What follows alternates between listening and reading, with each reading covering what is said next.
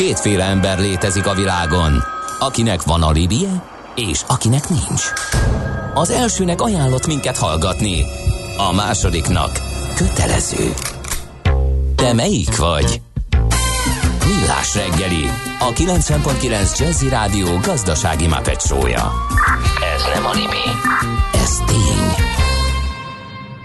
Jó reggelt kívánunk mindenkinek! Ez a Millás reggeli, ahol Miálovics András azon kacag, Jaj, hogy hogy ekéznek engem a kedves igen, hallgatók azon, közül hogy, ketten. Hogy nem, nagyon Hárman. sokan, nagyon sokan. Sok, nagyon sok. A, Mit jelent a, a nagyon sok, András? A, az, akinek keresztbe tettél a témaválasztással, igen. az a szépségdíjas. Mehet. Ba, bajai vagyok, eszem halat, azt kész. Akasztói pontja legjobb nektek, hála, és itt jön a lényeg. Beszámolót írok a vezignek, a cégünk jáva biztonsági állapotáról, a tervezett akciókról, stb. Ez lett volna az utolsó idei munka. Elnézést kérünk, hát ennyi felé már nem tudunk megfelelni. De megfeleltünk, és nagyon szépen köszönöm, de a Viber közösségbe kértük, egyébként halevésről, halfogyasztásról lesz majd természetesen beszélgetés, NOPQ Extra a Millás reggeli végén, 9 óra 40 perckor, de most más dolgunk van, mert gyorsan közlekedést kell mondani, aztán utána autózunk.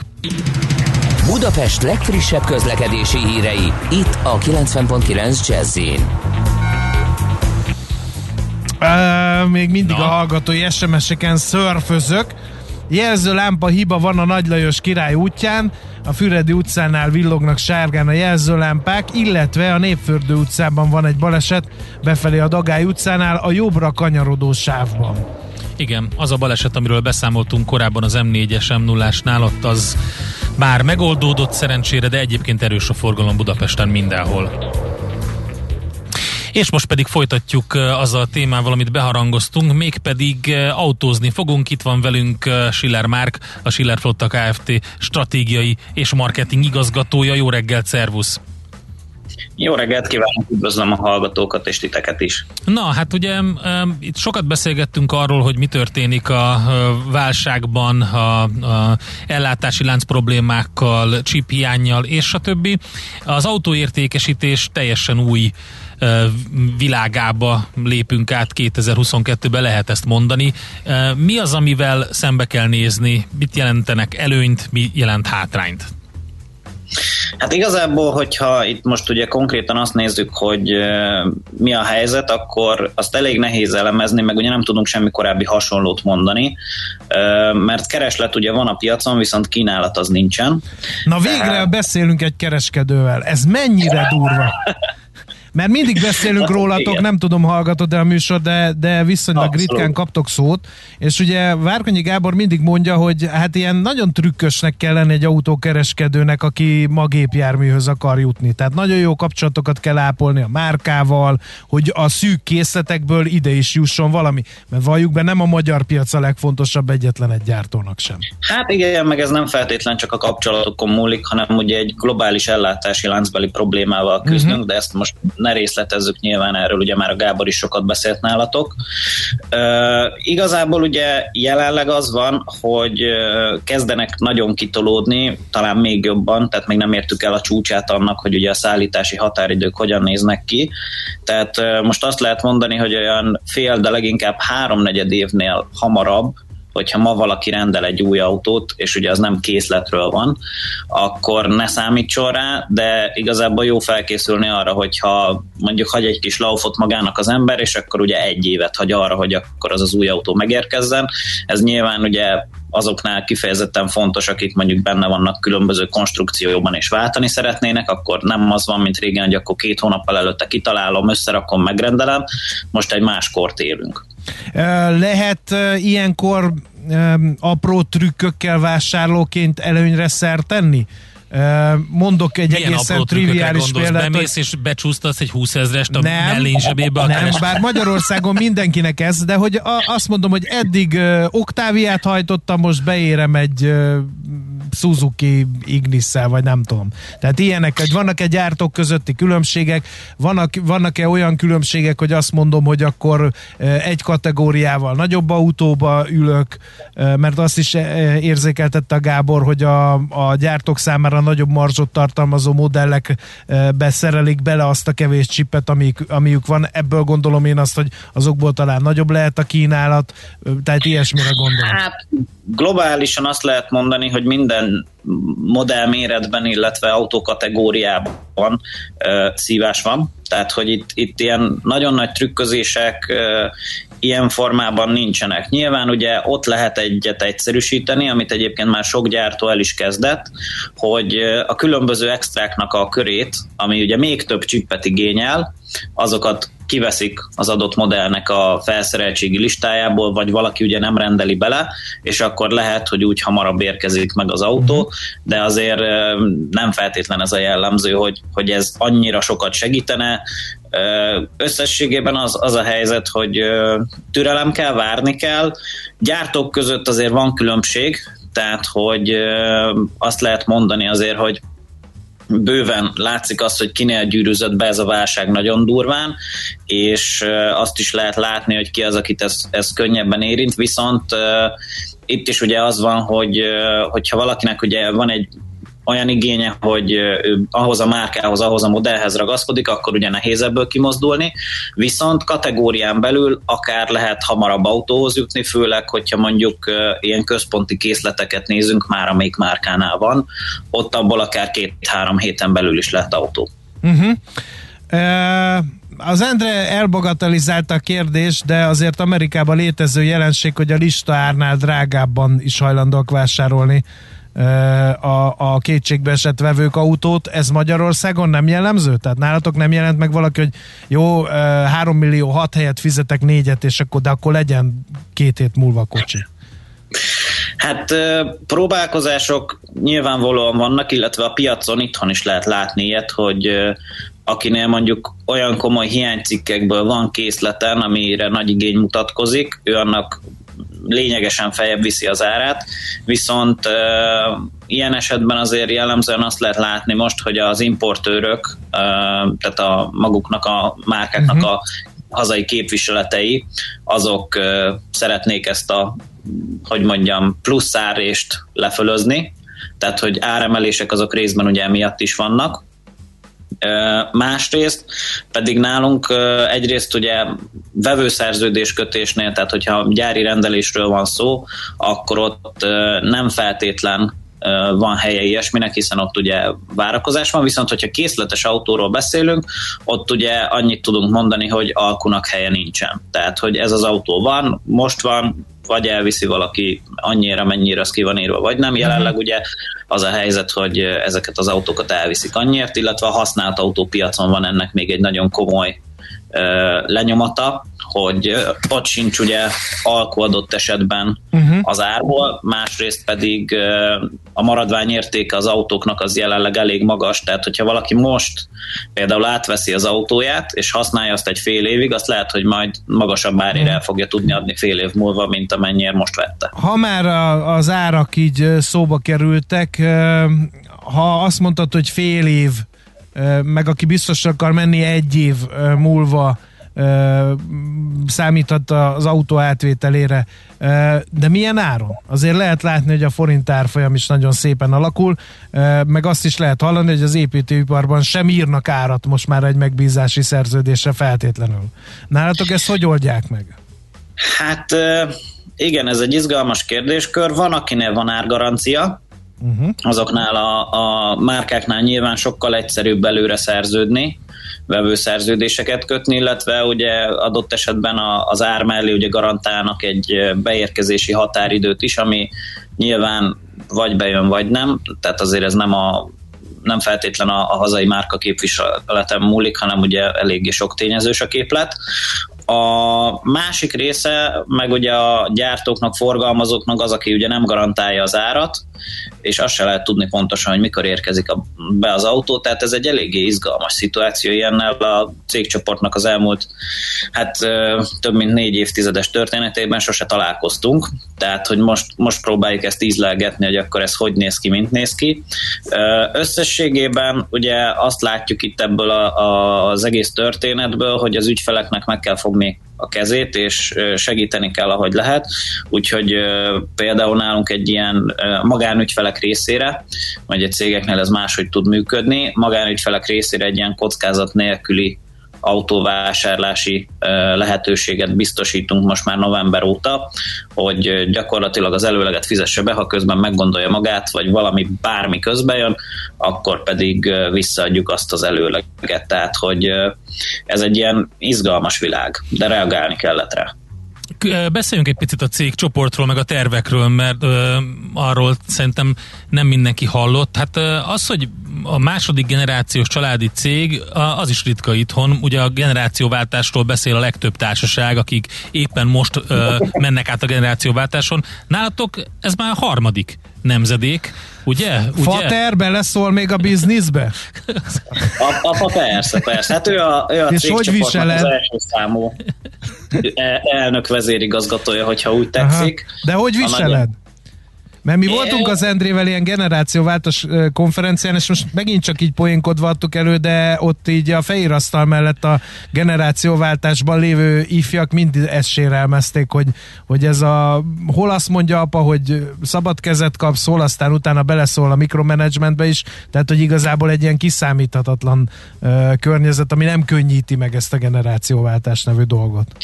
Na igen, ez, ez is egy olyan dolog, mint a jávás téma, hogy említettétek, hogy ebből is könyveket lehet írni, és órákat lehet beszélgetni. Röviden, tömören, ugye nálunk ez az egész generációváltás, ugye úgy néz ki, hogy nagypapa alapította ugye a céget, még a 80-as évek legelején, akkor még mint kisiparos volt ugye jelen a piacon, utána pedig folyamatosan növekedett kerültek rá a különböző új üzletágak, új részek a cégre, és akkor mindenben nőtt bele apa, és neki pedig hát gyakorlatilag 2006-tól 2016-ig zajlott a generációváltásuk.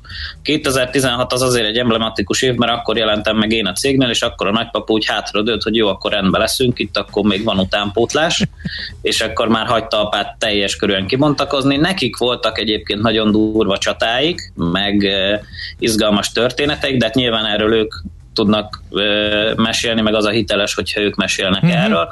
Én, én szemszögemből ez azért fontos, mert ugye mint harmadik generációs, ugye apa nagyon sokat tanult az első generációváltásból, és akkor most ugye a másodiknál ugyanazokba a hibákba ő nem esik bele, ami neki annó ugye rossz tapasztalás volt, tehát hogy ő ezt ugye a saját bőrén megtapasztalta.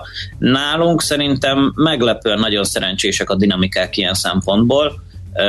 Egyrészt nagyon tisztán és egyértelműen szoktuk látni a közös célokat, ugyanazt látjuk, ugyanazért dolgozunk. Másrészt meg, hogyha ugye ez megvan, akkor onnantól kezdve mindenkinek megvan a maga mozgástere, nekem is megvan bőven, tehát ki tudok bontakozni. Sőt, apa azért most nagyon megkedvelte a hegyi kerékpározást az e úgyhogy Na, hát. viszonylag egyre kevesebbet van bent, de ennek ellenére ugye nem csak rólam szól most már ez a generációváltás, hanem van a cégnek egy igazgató tanácsa, uh-huh. és uh, nyilván ugye ez egy man most már nem tud működni, tehát ne, nekik is ugye rengeteg dolgot operatíve átadott, másrészt pedig uh, ugye nekem is van egyfajta szabad kezem, illetve hát itt majd ugye a, a kvázi az igazgató tanácsnak, vagy executive boardnak, ahogy mi, mi hívjuk svédül, annak ugye az irányítása lesz majd a következő feladat, amit, amit ugye itt át lehet venni, meg, meg ilyesmi, aztán még Ugye a cégen kívül, amivel ugye generációváltásnál foglalkozni illik, az még ugye a családi vagyonkezelés. Ott jelenleg nem tartunk, mert az idei év nekünk arról szólt, hogy átköltöztünk az új telephelyünkre. Ez volt most az idei prioritás, és akkor jövőre fogunk majd azzal Nagyon jó, hogy ezt mondod, a telephelyről beszéljünk egy picit.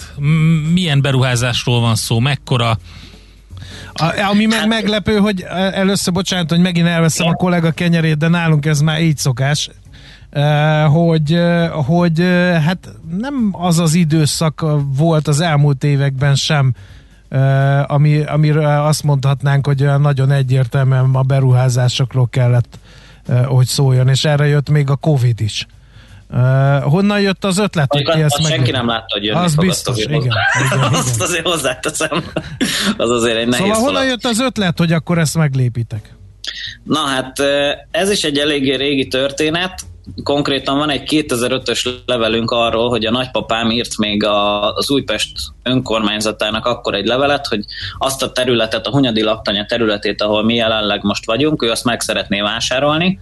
Akkor ez, ez nem sikerült, ez egy, hogy van szerintem 5 év, nem, 4 éve még csak 2017 óta miénk ez a terület, ez 26 ezer négyzetméter, és ugye azért kellett nekünk egy ekkora terület, mondjuk ez kiegészült még itt a, a környéken más telkekkel is, tehát több mint 8 hektáron, majdnem 9 hektáron vagyunk itt jelen, meg tudunk ezzel garázdálkodni és az a helyzet itt, hogy ugye beszorultunk az előző telephelyénkre. Illetve a Váci úton, ami most már ugye a korábbi központunktól mentes épület, mert lebontotta az új tulajdonosa, egy irodaház fog épülni, tehát ugye az iroda folyosó az annyira rájött a nyakunkra, hogy annó, amikor az az épület épült 1994-ben, akkor az volt a legmagasabb azon a részen, hát ugye eljárt felette az idő, és akkor láttuk utazva ugye Európában,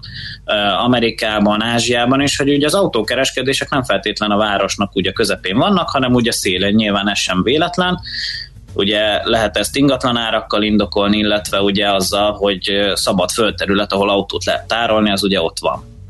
És ugye ebből jött az, hogy ha beszorultunk most a jelenlegi telephelyekre, akkor kéne valami bővülés, bővítés, és ebből született meg az a telephely, amin most vagyunk, ennek 8800 négyzetméter az alapterülete, a Váci útnak ugye a külső részén vagyunk itt Újpesten, a Váci úti front az összesen nekünk 340 méter, tehát eléggé látványosak vagyunk abból a, a nézőpontból is, illetve ugye van négy automárkának a szalonja itt elől, hátul pedig egy több mint 50 állásos autószervizünk van.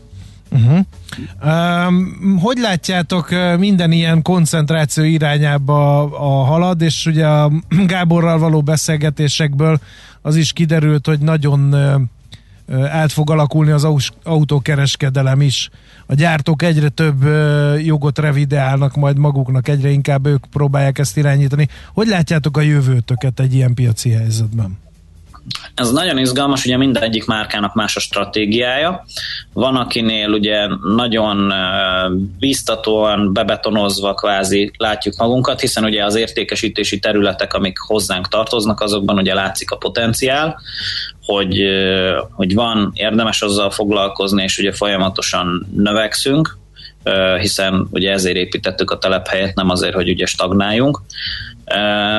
Gyakorlatilag azt lehet mondani, hogy mi abban hiszünk, hogy ezek a városszéli centralizált kereskedések fogják majd ugye kiszolgálni adott esetben a környezetükben lévő nagyobb régiókat, ezért is építettük ugye ezt a, a telephely komplexumot. Másrészt pedig, hogy mondjam, tehát, hogy ami, ami márkákkal foglalkozunk, ezen a telephelyen, ugye itt az egyik szárnyunk az a toyota meg a Lexusé, ott most nagyon erős növekedés látható, a másik szárnya az épületnek pedig a Skoda, illetve az Opel, ott is ugye a Skodában nálunk óriási potenciál van, az Opelnál pedig most ugye a, a Stellantisos egyvelekben azért van egy-két kérdője, de ott is ugye azért elég meghatározó kereskedés szoktunk lenni, tehát van volumen, amit itt le kell kezelnünk. Hát további sok sikert kívánunk nektek mindenhez. A, a, a harmadik generációváltás után a negyedikhez is, az új telephelyhez is, úgyhogy és nagyon boldog békés ünnepeket. Köszönjük szépen, hogy Köszönöm beszélgettünk. szépen, kellemes ünnepeket nektek is. Schiller Márkkal beszélgettünk, a Schiller Flotta Kft. stratégiai és marketing igazgatójával. Aranyköpés a millás reggeliben. Mindenre van egy idézetünk. Ez megspórolja az eredeti gondolatokat. De nem mind arany, ami fényli. Lehet kedvező körülmények közt gyémánt is. Hát Ferenc pápától választottunk aranyköpést mára, lévén, hogy a katolikus egyház feje 1936. december 17-én született, és egyszer mondta ő, egy társadalom egészségi állapotát a peremek alapján lehet megítélni. Hát, igen ezt nincs mit hozzátenni valójában. Kicsit Akkor mondjuk gondolni.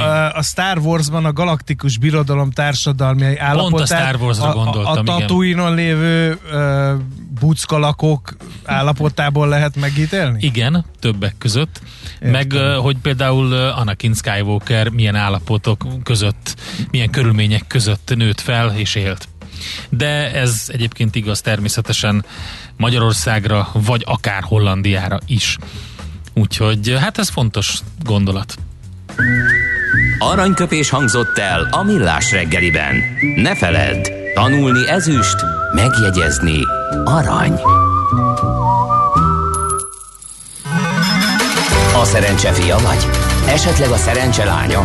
Hogy kiderüljön, másra nincs szükséged, mint a helyes válaszra. Játék következik. A helyes megfejtés beküldők között minden nap kisorsolunk egy fém díszdobozos, négy darabos fűszermalom fűszer válogatást a Kotányi Hungária Kft. jó voltából. Mai kérdésünk, mi a bőf bourguignon? Három elengedhetetlen összetevője. Ne rögjél már, de tényleg, ha nem teszem meg minden tőlem tehetőt, akkor az a baj, ha megpróbálok intonáltan, De nagyon jó mondtad. mindenen keresztül, akkor meg az a röhelyes. Tehát, na mindegy, több komolyságot. Tehát még egyszer a kérdés, hogy nehogy összezavarjuk a játékos kedvű hallgatókat. Mi a Böf Bourguignon? Három elengedhetetlen összetevője. A. Burgundi típusú száraz vörösbor. Nem bírom. Figyelj, ne haragudj. Megpróbálom, tényleg megpróbálom röhögés nélkül. Oké. Okay. Kikapcsolom a mikrofonom. Na, több profizmus. Tehát, mi... Nem tudom, Endre. Ja, Isten. Na jó, figyelj, próbáljuk meg, tényleg most, most odafigyelek, tényleg. Nem lehet, hogy kime... Jó, kime... addig kimegyek, jó? De én már nem Figyelj, be, de most kimegyek addig, de, de akkor, én akkor nem tudom. Én, akkor én mondom el. Jó, mondja, de légy szíves, én kész Úristen. vagyok. Bocsánat, A helyes megfejtés beküldők között minden nap kisorsolunk egy fém díszdobozos négy darabos fűszer válogatást a Kotányi Hungária Kft. jóvoltából. Mai kérdésünk a következő. Mi a Böf Bourguignon három elengedhetetlen összetevője? A. Burgundi típusú száraz vörösbor, marhahús szalonna, vagy B sertésszűz, konyak, sonka, vagy pedig len C, marhahús, savanyúborka, laskagomba.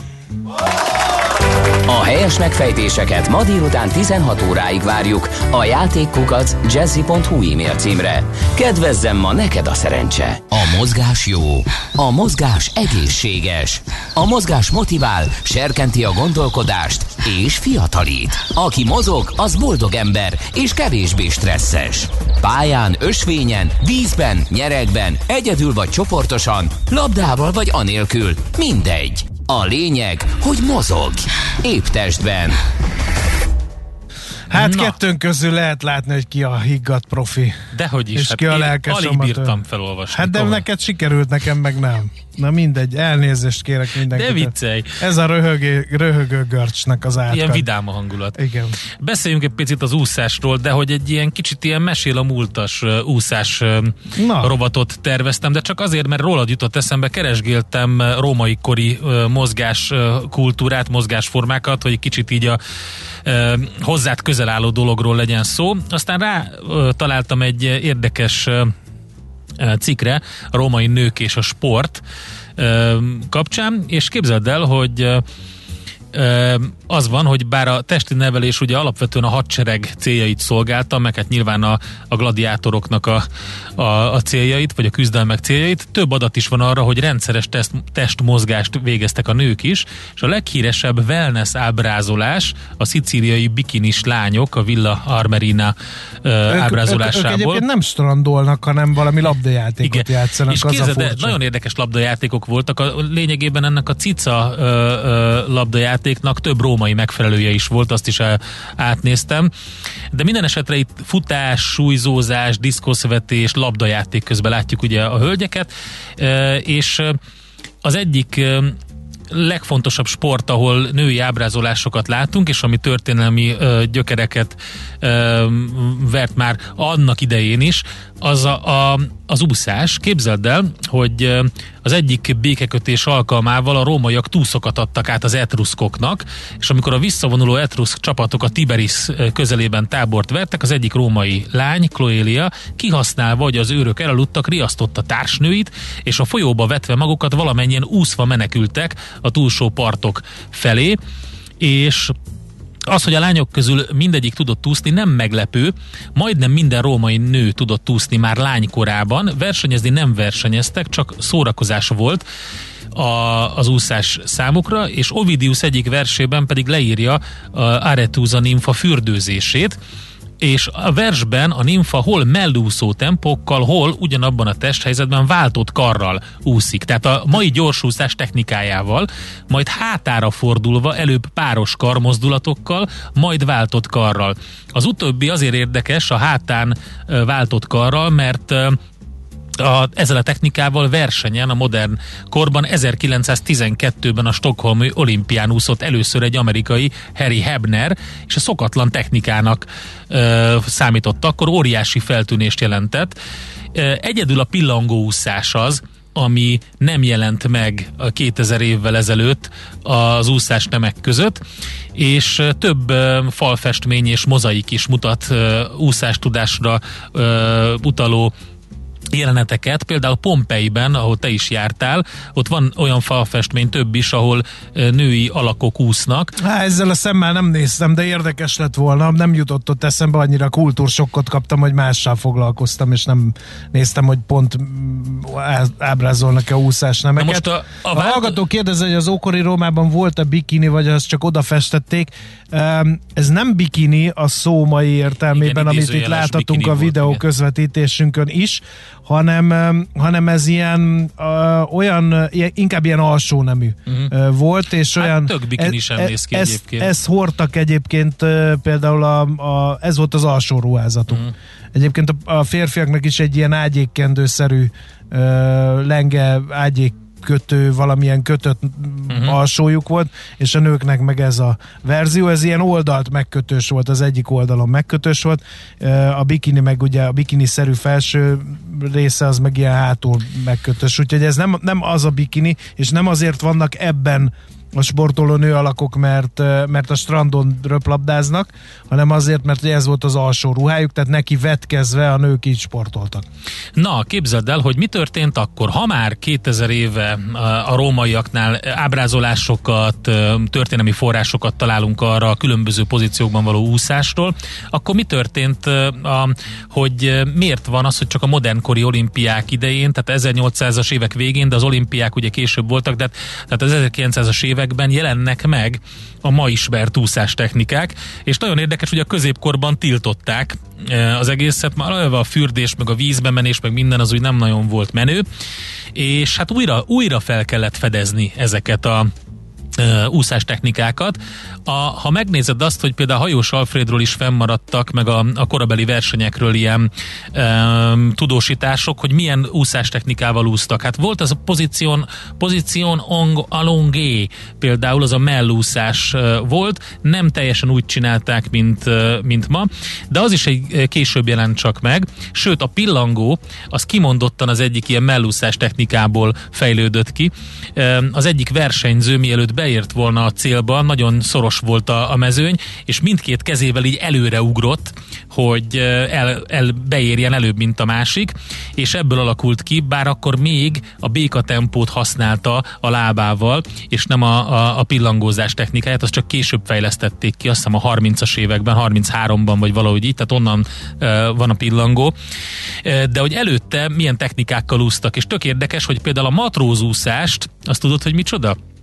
Láttál már olyat? Matrózúszás? Nagyon érdekes, például nagyon sokan azzal, a te, azzal úsztak. És, uh, úgy nem az volt, mi az a kutya úszás? Nem, nem, mindjárt elmondom, nem volt megkötve a, a régi versenyeken, hogy milyen uh, formában, tehát abszolút szabad volt az, hogy milyen uh, mozgást uh, uh, hajtasz végre a vízben. A matrózúszás az úgy alakult, hogy az egyik legpihentetőbb és leg, uh, hát uh, uh, hogy lehet ezt mondani, hogy legtakarékosabb forma. Úgy néz ki, hogy az egyik kezedet előre nyújtod a vízben, a fejedet azt így oldalt így rá helyezed, folyamatosan kint van a vízből a fejed, és a lábaddal, ami kicsit ugye oldalt van, ilyen ollózó mozgásokat végzel, viszonylag nagy uh-huh. rugásokat lehet így a lábbal végezni, és a másik kezeddel pedig néha ilyen mellúszó tempóval ja, is hát hozzá ezt mi segítesz. ilyen vízimentő úszás. Igen, vízimentő úszás, de ez a matróz úszás, matrózok használták leginkább, és teljesen uh, meglepő volt, hogy tehát ezekre a mellúszás, korabeli mellúszás technikák, meg matrózúszás mellett. Például a hajós Alfred kimondottan a mai gyorsúszásnak a megfelelőjét, nem teljesen, majdnem a megfelelőjét használta, tehát váltott karral lendületeseket tudott csapni, óriási nagyokat tudott merni a vízben a karjaival, ezért sokkal gyorsabban haladt, mint a többiek, ezzel, ezzel nyert meg nagyon sok bajnokságot. Nem teljesen úgy vette a levegőt még, mint, mint most, ugye, a váltott levegővétellel, és a lábtempó sem volt az. A lábat, azt, és képzeld, úgy is hívták egyébként a nemzetközi szaksajtóban, hogy a magyar úszás, a magyar technika. Ez volt az a gyorsúszás, amit a hajóstól És láttak. a magyar delfin hajtotta És végre. a lábukat alapvetően csak egyensúlyozásra használták, maga a tempó az nem volt úgy kihasználva. De nagyon sok érdekesség van. A hátúszás is először úgy jelent meg, hogy nem váltott karral úsztak, mint ahogy mondtam, 1912-től jött ez a váltott kar, hanem, hanem egyszerre csapkodtak mind a két karral. Szerintem egyébként baromi nehéz, ha így megpróbálod. Úgyhogy az ókor legjobb úszói voltak tehát a görögök, rómaiak, ugye ez nyilvánvaló, nagyon sokat hajóztak, és ezt űzték is, ezt a sportot. És mondom, a középkorban elfelejtődött, és újra fel kellett ezeket találni. Azt írja ház, rólunk, hogy még hogy víziment egy rendes indián nem is tud úszni, egyébként az indiánok remekül úsztak, ugyanis a gyerekeket és a nőket berakták ilyen bölényborből és ilyen fűzfaveszőkből hajtott, vagy hajtogatott kerek kis kenuszerű valamikbe, a síksági indiánok úgy keltek át a folyón, a férfiak meg együtt úsztak át a lovakkal, tehát tudtak úszni az indiánok, én pedig voltam vízimentő. Na tessék. Ennyi. A Velencei tavon az volt a mentési technikám, hogy bárhol leért a lábam a Velencei tóba, és innentől felvettek. Ami még érdekes az ókori um, úszással kapcsolatban, az az, hogy uh, aki nem tudott úszni, nem lehetett politikus. Képzeld el. Nem Úgy, lehetne ezt most is? Um, Platón írásai és más görög szövegek is bizonyítják, hogy az ókor embere több úszásnemet is ismert, asszír, egyiptomi domborművek, hieroglifák, vázarajzok mellett lehet ezeket látni, és tehát itt volt minden, pároskarú hátúszás, oldalúszás, a tártkarú mellúszás. Pároskarú hátúszás. Hát ez, amit mondtam. Az, a, hogy, amit a nyugdíjasok csinálnak. A... igen, pontosan, igen. Aha. Igen. De Most tényleg, mindenféle pejoratív a, a, nélkül. Gyaníthatóan ez épp testben, épp lélek antik jelmondat gyakorlataként ez volt az, hogy nem lehetett, aki nem tudott úszni, például nem foglalhatott el komoly pozíciót. És hát a középkorban ugye erkölcstelennek minősült a fürdés, és innen kellett valahogy újra elindulni az úszással. 1870 körül a Kutyasziget benszülötteitől eltanult úszásmódot hozta Európába egy angol kalandor, bizonyos John Trajan. Ő már hason fekve úszott, és mindkét karját a víz felett lendítette előre, amivel a karmunka lényegesen hatásosabb lett.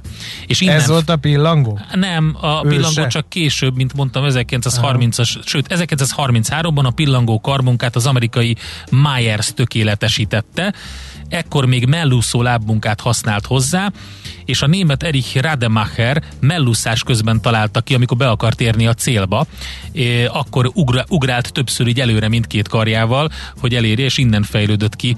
Tehát a pillangó tényleg egy modern e, dolog. Az összes többi az már nagyon régi, az ókorban ismert e, mozgásforma volt. Én ezt e, kipróbáltam római páncélzatba is úszni. e, hát az és, kemény és az is kemény volt, de nem lehetetlen. Tehát nyilván 10 kilométereket nem tudsz leúszni, de hogyha mondjuk beleestél a vízbe, és és úgy kellett a bizonyos lórika szegmentáltában tempózni, az nem megoldhatatlan feladat. Kísérleti régész tevékenységeink van az Egyesületben, ezt is kipróbáltuk. Horvátországban egy tengerőbölben mindenki nagy megrökönyödésére, de működik. Egyet még elmondok az úszóklubokról, tehát a 18.-19. század testnevelésének forradalmi újításai érvényesültek az úszásoktatásban is, és a versenyúszás az 1800-as évek első felében kezdett elterjedni Európában. Az első úszóklubot Németországban alapították 1837-ben. Hazánkban 1880-ra tehető a sportúszás kezdete, ekkor rendezték az első versenyt Siófok és Balatonfüred között. Az első úszóklub 1893-ban, a Magyar Úszó Szövetség pedig 1907-ben alapították meg. Épp testben. A millás reggeli mozgáskultúra rovata hangzott el. Ne feledd, aki mozog, az boldog ember.